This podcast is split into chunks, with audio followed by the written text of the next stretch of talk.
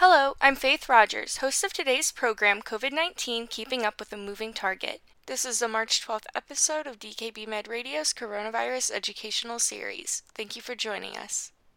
This activity is jointly provided by the Postgraduate Institute for Medicine, D K B Med, and the Institute for Johns Hopkins Nursing. Today's program is accredited for A N C C and A A P A credit, as well as A M A P R A Category one credits.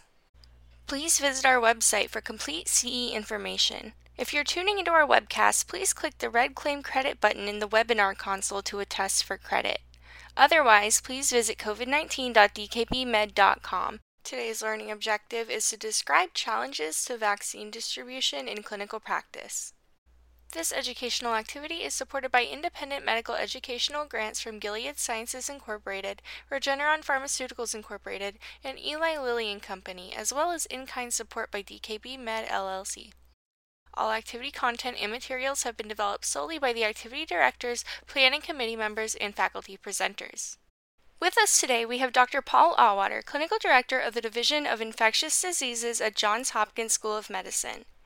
He will be interviewing Doctor Christian Hermanson, Managing Physician at Family Medicine Downtown and Ambulatory Clinical Director at the L G H P Family Medicine Residency Program. I'd like to thank both of you for your time today. Thanks for joining. Thank you, Faith, and delighted to have Doctor Hermanson back uh, for a second program where we're going to still focus on vaccines, but uh, talk a little bit from the office-based perspectives um, as to how to facilitate Uh, care for um, their longitudinal patients and deal with questions. I think many of uh, my patients, I do still a bit of primary care, have looked to primary care offices as being that's where vaccines are given. Uh, but yet there are some uh, unique features with these vaccines and the fast moving pace and so on. So I, I know you have some opinions about where these vaccines would be uh, best given. And Doctor Hermanson, why don't you tell me a little bit about your experience so far?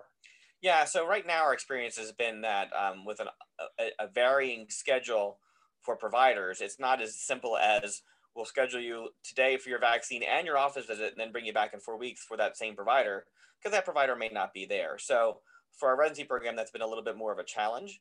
Um, I mean, for the record, I think a, a family practice should be able to give vaccine.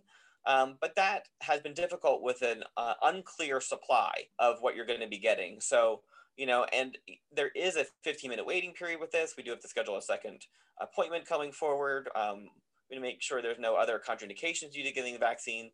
So it's not as simple as jab and go, um, especially when you're also working on controlling the person's A one C and their mental health and getting their colorectal cancer treating and then that kind of stuff. So if your sole focus is getting over the pandemic and getting as many shots as arm as possible, having it off-site from practices where you can drive up, get your shot, and then go, um, it's worked in many other locations. We're actually launching today at our local mall with a one of the stores that's been vacated, um, one of the major department stores that's been vacated, um, having a mass vaccination site where thousands of vaccine will be given every week. And that's with five hundred fifty thousand people within our county, that's how you get it done. It's not with ten or twenty patients getting done um, at a family practice. So, you know, I think that'll be something that we can replicate. We hope to have, when the weather gets nicer, some fairgrounds that we have in the area that we can get more people pop- vaccinated. Um, and we have a, a large Amish and Mennonite population within Lancaster County that um, may not be typically coming to practices. We need other venues besides practices to engage the thousands of patients, hundreds of thousands of patients within our uh, county to get vaccinated. Yeah, you know, outreach efforts, uh, trying to find populations not normally engaged, very important uh, there. But, uh, you know, pharmacies, family practitioners, pediatricians, those I think most people look to for vaccines, right. And perhaps in the ner- future nirvana of uh, uh, COVID vaccines, you might have two or three different vaccines in your practice. Perhaps this will happen. Uh, tell me a little bit uh, if, and maybe you've even just handled this with patient questions. Uh, what what are your thoughts on the different vaccines? Is it do you, should we treat it like influenza? Look, you have the high dose, you have the regular dose. There's lots of different manufacturers. You're just getting what I have.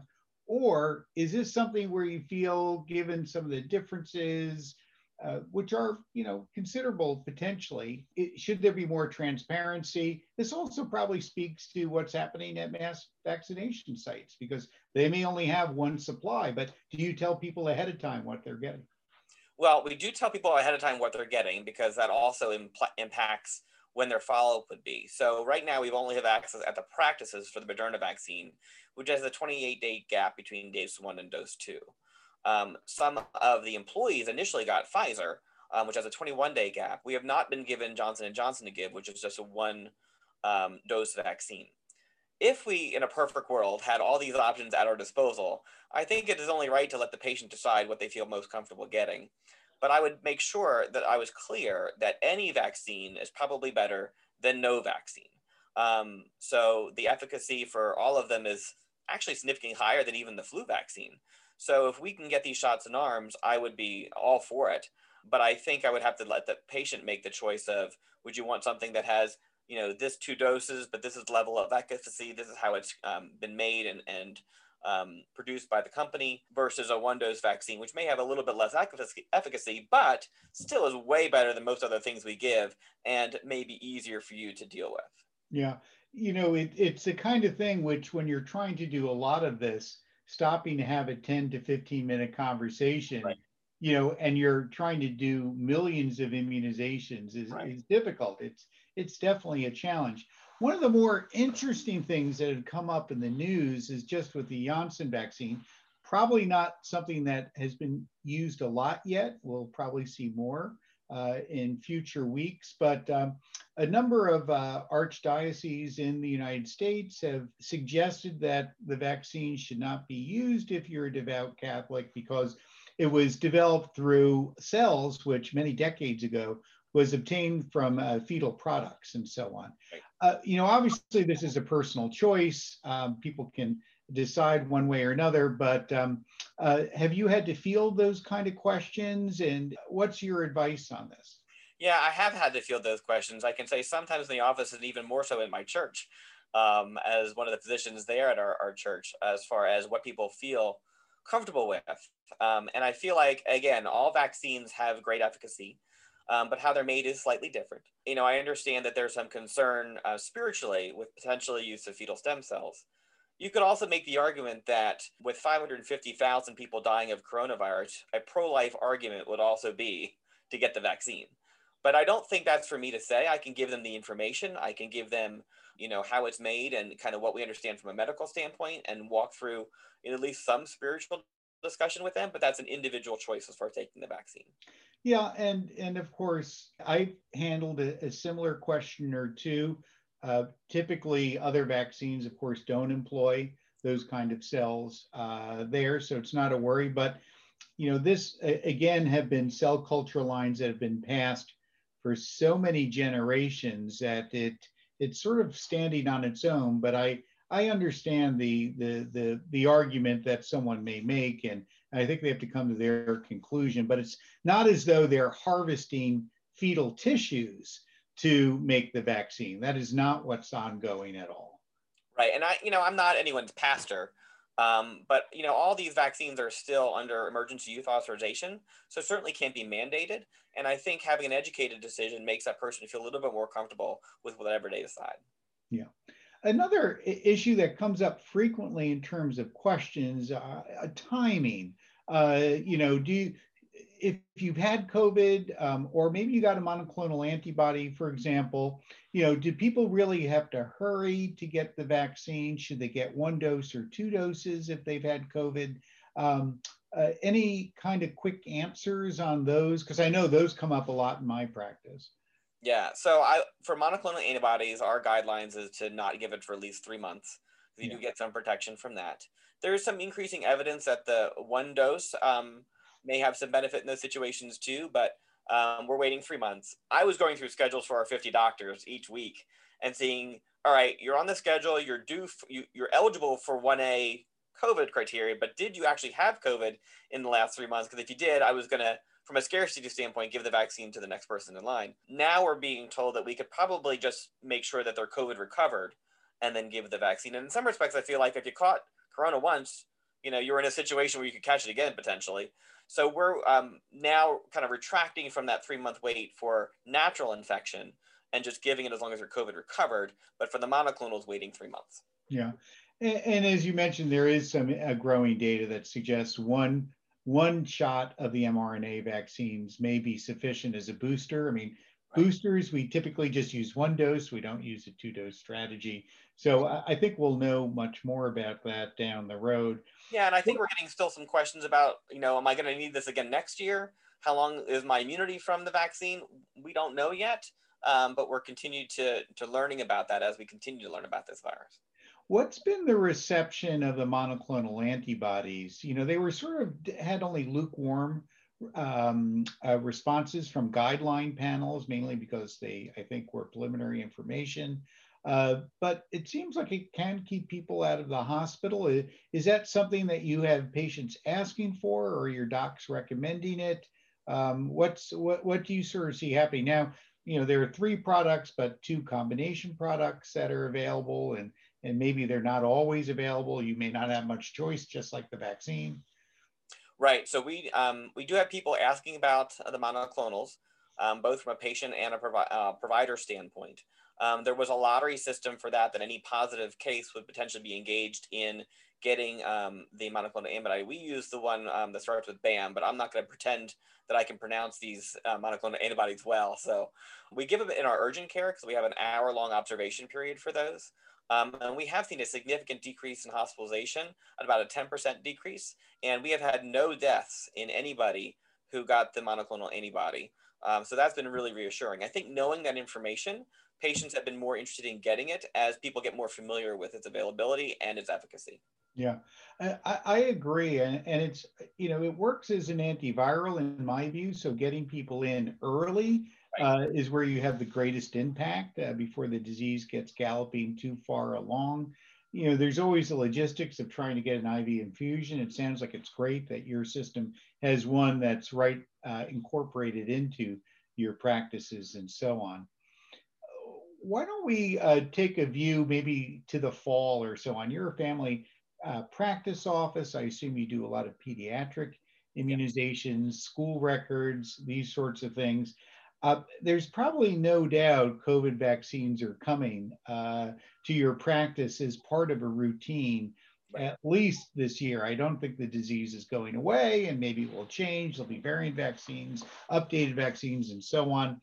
Uh, help understand a little bit um, where you feel uh, your office practice will probably be most useful come the fall. Is that going to be trying to get kids immunized, or you think it's going to be still the mass vaccination sites? Uh, what, what are your thoughts there? You know, my hope is that um, this will be much less of a topic come fall, because it's pretty much dominated both media coverage and my household's discussions for way too long. Um, but I, I think it's going to be something that we transition not to probably eliminate, unfortunately, but just that we live with, kind of like we've lived with influenza and other kind of seasonal things. Although I can say I have not seen any influenza this year at all. So thank you very much for whoever stopped that process. I, I think we're going to see, once the data comes out, that vaccines would be safe for, um, for the pediatric population, which we're still actually technically waiting on, then we may have a, a quick flurry of people who want the vaccine. We'll have some people who say, I'll never get the vaccine. And then we'll have some people say, well, you know, when it's time for my well child check, I'll get that done. Um, but we really haven't seen a ton of transmission in the school population because of social distance and wearing their masks. And I think kids actually are better than adults in wearing masks. So, um, you know, I think it'll be something that it'll be a topic that we talk about, but hopefully won't dominate the conversation, because it's going to be relegated to something like flu or strep throat or those kind of things. Yeah, no, I, I, I think we all hope this becomes a much less prominent uh, measure, but I agree with you. I think this coronavirus is not going to disappear. It will be probably percolating to some degree and right. become one of the respiratory viruses, much like influenza, that can uh, cause serious illness. Last question is just, once things do settle down, we have always spent a lot of time trying to educate people on the need for influenza immunization. That's generally in kids, right? I mean, I, you know, the emphasis is there because we think children spread influenza to the older adults and so right. on. This is probably going to be different. This is going to be probably more adult driven, where we really want to immunize the high risk people there. Is this going to be something that's going to be uh, yet another educational aspect along with colon cancer screening, influenza? Do you think six months from now you'll be getting a flag on your system? Have you discussed coronavirus? Well, we already have that flag in healthcare maintenance now if you're part of one A. So I'm used to seeing all these flags in my patient charts, um, which I'm actually thankful for. It's easy for me to figure out if they need it or not. Right. I think you're going to have those conversations once we learn how long the initial vaccination period gives you antibody protection. Then we can have that better conversation of, do you need a booster, or, you know, how often is it? Six months, one year, three years, however that may go. Um, you know, again, I think it's just something that we're going to continue to talk about with people, because coronavirus and the business impact and the political impact and the personal impact that people have felt from coronavirus has impacted everyone. Not everyone wakes up in the morning remembering their, their impact from colorectal cancer or from other diseases. Whereas, you know, everyone's been affected by corona. So I think that's going to be a pertinent conversation for everyone going forward. Yeah, I, I couldn't agree with you more. I mean, it, it may fade over time, but it's going to be raw. So many uh, Uh, families and friends have been lost, uh, members, and or just had illness, and and and the post-COVID syndrome is something that I think will linger for yeah. a while. And avoiding that, I always say, is something to think about, even if you're young and healthy. We don't quite understand that. Well, I really wanted to thank Doctor Hermanson for sharing your thoughts um, during uh, this, uh, I guess, relatively early phase of our vaccine experience. Uh, we'll certainly be learning more, getting more safety data and real world experience uh, that hopefully can help make all of our jobs easier and convince people to take vaccines. So thanks again.